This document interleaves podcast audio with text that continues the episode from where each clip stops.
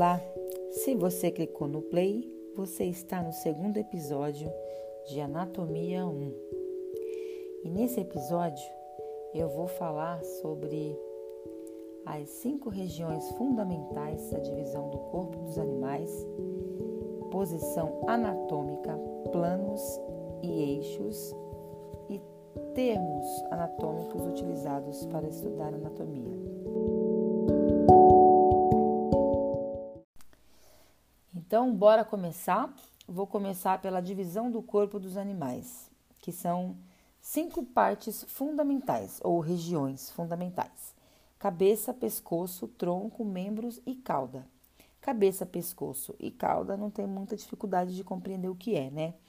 Tronco compreende o tórax, o abdômen e a pelve. Membros é o membro torácico e pélvico. O que é o membro torácico e o membro pélvico? É pernas e braços, né? Se fossem na gente humano, seria pernas, pernas e braços. Mas como é na medicina animal, na anatomia animal, a gente fala membros torácicos, membros pélvicos, anteriores ou posteriores, mas esses dois últimos que eu disse é mais usado na zootecnia.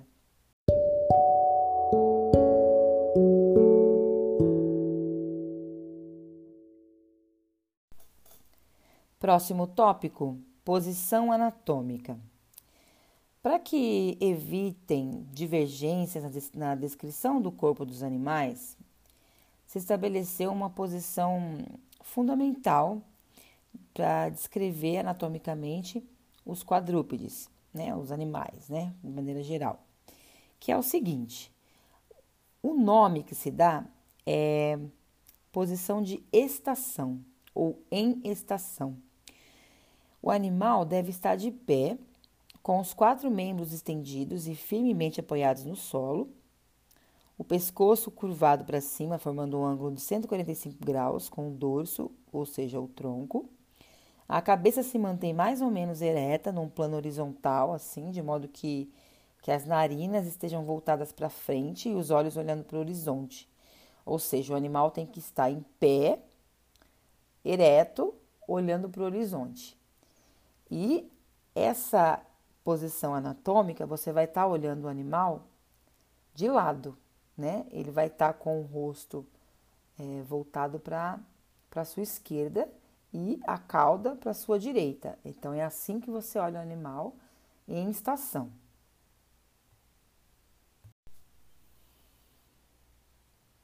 Bom, acabamos de falar da posição de, em estação, né?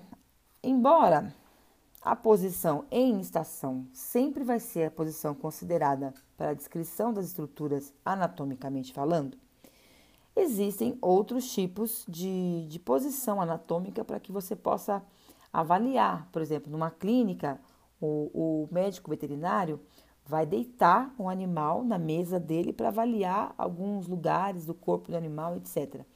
Essa posição deitada se chama posição de decúbito. Existem três tipos de decúbito: o decúbito ventral, o dorsal e o lateral.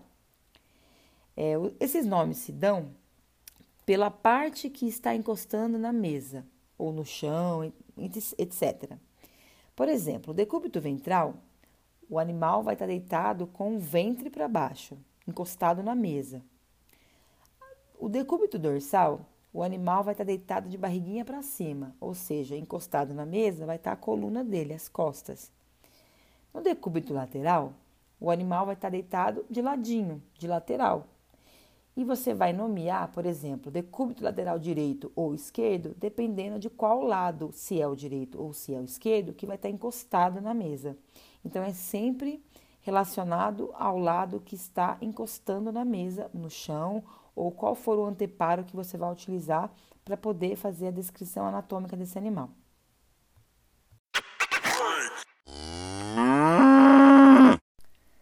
Agora vamos falar sobre planos e eixos do corpo dos animais domésticos, né? Planos e eixos. Eixos a gente chama de, de eixo de construção do corpo e o plano a gente fala que é plano de corte ou plano de secção. Os eixos existem três, que você, é você cortar o animal em comprimento, altura e largura. Ou seja, você pode imagina o cavalo na sua frente, você de frente para ele e ele olhando para você. Você traça uma linha do topo da cabeça do cavalo até o pé, até o chão, que é uma linha em comprimento, em, em, em altura. Essa linha em altura se chama dorso ventral, porque a parte do topo da cabeça dele está mais próxima do dorso. E a parte de baixo, que, que, que você traçou até o chão, é a parte de vento, é a parte de baixo do cavalo, é a parte ventral do cavalo. Se você traçar uma linha de lado e essa linha se encontra bem no meio do peito do cavalo, você traça uma linha lateral assim, vai se chamar eixo látero-lateral, que é da largura do cavalo, olhando ele de frente.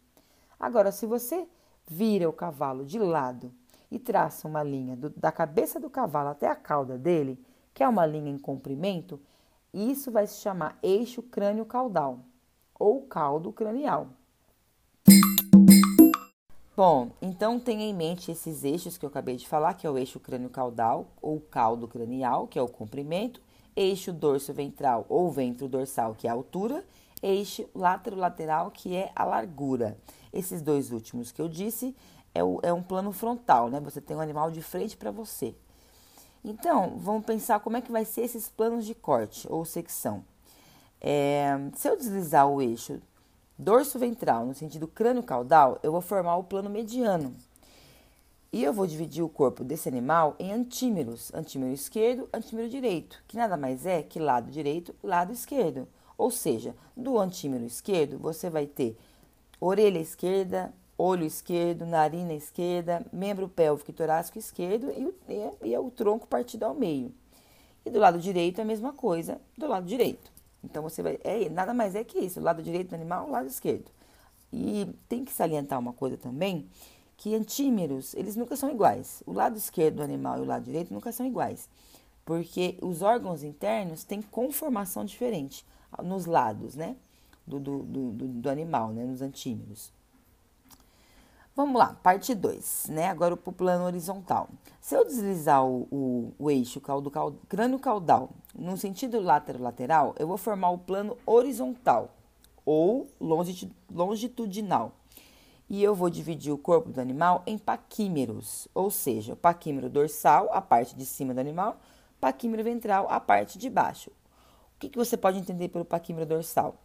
Vai ter a cabeça, pescoço e uma parte do tronco e a crina. O paquímero ventral vai ter o ventre, a parte de baixo do tronco, né, a barriguinha dele, o ventre, e os quatro membros, pélvicos e torácicos, né? As quatro patas. Pensa que você partiu esse animal ao meio. Então, a parte de cima a parte de baixo. A parte de cima tem a coluna vertebral, cabeça, pescoço. A parte de baixo, ventre e as quatro patas. Agora, se eu deslizar o eixo látero-lateral no sentido dorso, ventro-dorsal ou dorso-ventral, que é a mesma coisa, eu vou formar o plano transversal, que você vai dividir o animal em metâmeros, ou seja, você vai cortar o animal como se fosse um, um pão puma, sabe? Você pode cortar vários cortes assim com o animal sempre pensando em estação, em pé, né? Então você vai ter, se você cortar ele no meio, você vai ter metade dele vai ser cabeça, pescoço, o tronco e os membros torácicos. E a outra metade, a outra metade do tronco, né, que é a bunda do cavalo ali, o, o coxal e os membros torácicos e a, e a cauda do cavalo. Então, metâmero cranial, que é mais, mais perto da cabeça, metâmero caudal, mais próximo do, da, da cauda. E é isso, o plano de corte é isso, é muito simples. É, antímeros, bom salientar, bom relembrar. Eles resultam do corte, do corte do plano mediano e ele não tem correspondência funcional e morfológica entre todos os órgãos, tá? Nunca vai ser igual o lado direito e o lado esquerdo do, dos animais. Sempre vão ter conformações diferentes. Bom, se você chegou até aqui, agora você vai ouvir sobre os termos indicativos de posição e direção. São utilizados para facilitar a descrição das estruturas que compõem o corpo dos animais. É, nós temos lateral, medial, intermédio, mediano, cranial, caudal, dorsal, ventral e médio, interno, externo, proximal, distal, axial e abaxial, rostral, superior e inferior, palmar e plantar. A gente vai começar pelo lateral, medial, intermédio e mediano. Lateral e medial são termos designados para indicar a posição de um órgão ou estrutura em relação ao plano sagital mediano. Se uma estrutura está mais próxima do meio, né, do plano sagital mediano, que a outra, ela é medial. E a outra, por sua vez, é lateral. Quando uma determinada estrutura se encontra entre o lateral e a medial, aí ela é mediana. Cranial e caudal. Quando as estruturas estão mais próximas dos planos craniais, elas são craniais. Quando está mais próxima do caudal, ela é caudal. Dorsal, ventral e médio. São quando as estruturas estão voltadas para o plano dorsal e ventral, né? Elas são ditas dorsal e ventral, assim como eu expliquei anteriormente. Se ela está mais próxima do dorso, ela é dorsal. Se ela está mais próxima do ventre, ela é ventral. E uma estrutura que se encontra entre essas duas é chamada de média. Externo e interno, geralmente utilizado para designar as cavidades dos órgãos ocos, né? Com as suas respectivas faces, assim, voltadas para o exterior ou para o interior. Proximal e distal são termos utilizados para os membros e outros órgãos apendiculares, como a cauda, a orelha, prepúcio, etc. E é em relação à sua raiz, né, do membro ou de inserção. Axial e abaxial é um termo utilizado para as espécies cujo, cujo eixo funcional do membro passa entre o terceiro e o quarto dedo, como acontece nos ruminantes, por exemplo. A face do dedo, que é voltada para o eixo, ou seja, para o meio, ela é denominada axial. E a oposta, que é voltada para a lateral, é, é abaxial. Rostral. A gente usa o termo rostral para se referir à cabeça, né? Pra, a gente não usa cranial para não, não ser inconveniente, para não confundir, né? Então, para as estruturas que são localizadas na cabeça, a gente usa o termo rostral. Superior e inferior é muito utilizado na anatomia humana também, e ela se refere a, a algumas partes que estão no rosto, tipo lábio, lábio superior, lábio inferior, pálpebra, pálpebra inferior, pálpebra superior, é, plantar e palmar. A gente usa é, para as partes dos membros voltados para o solo, né? A pisada, vamos dizer assim, né? Os membros torácicos é palmar, membro pélvico é plantar.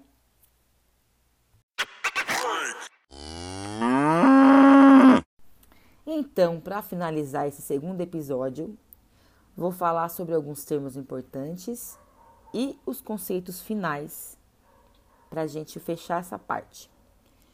Bom, tem alguns termos que são usados para forma de apoio. O que, é a forma de apoio? É a pisada do animal. Então, a gente tem os animais plantigrados, que são os animais que se apoiam totalmente na região plantar dos pés que é o caso das aves, dos primatas e dos humanos. A gente, a gente é plantigrado.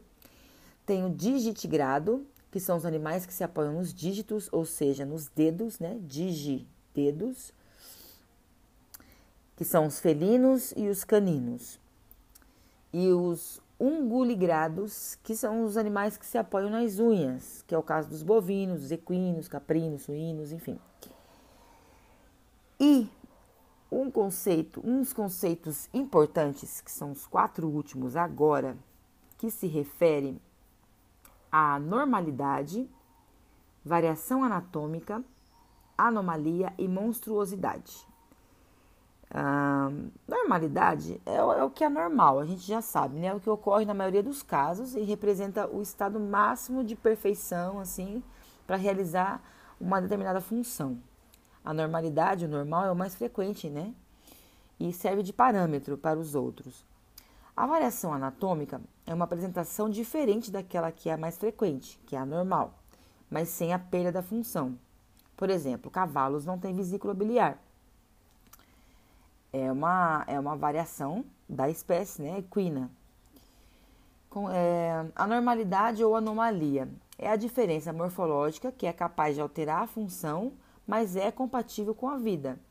Por exemplo, um, um boi pode nascer com três chifres, só que ele vai ter uma vida normal, é compatível com a vida, essa, essa anomalia. É uma questão estética. Ele tem três chifres, normal é dois. É, monstruosidade. Já a monstruosidade é uma diferença morfológica que é capaz de alterar a função ao ponto de ser incompatível com a vida. Por exemplo, um bezerro que nasce com duas cabeças, aquelas cabeças grudadas uma na outra, sabe? Eu não lembro o nome, o nome correto para essa, essa, essa monstruosidade, mas existe um nome para isso, inclusive. E é incompatível com a vida. Esse bezerro que nasce com essa, esse problema genético, ele não vai se desenvolver, crescer e virar um boi adulto, né? Geralmente ele, morre antes porque essa anomalia é tão grave que ela é incompatível com a vida.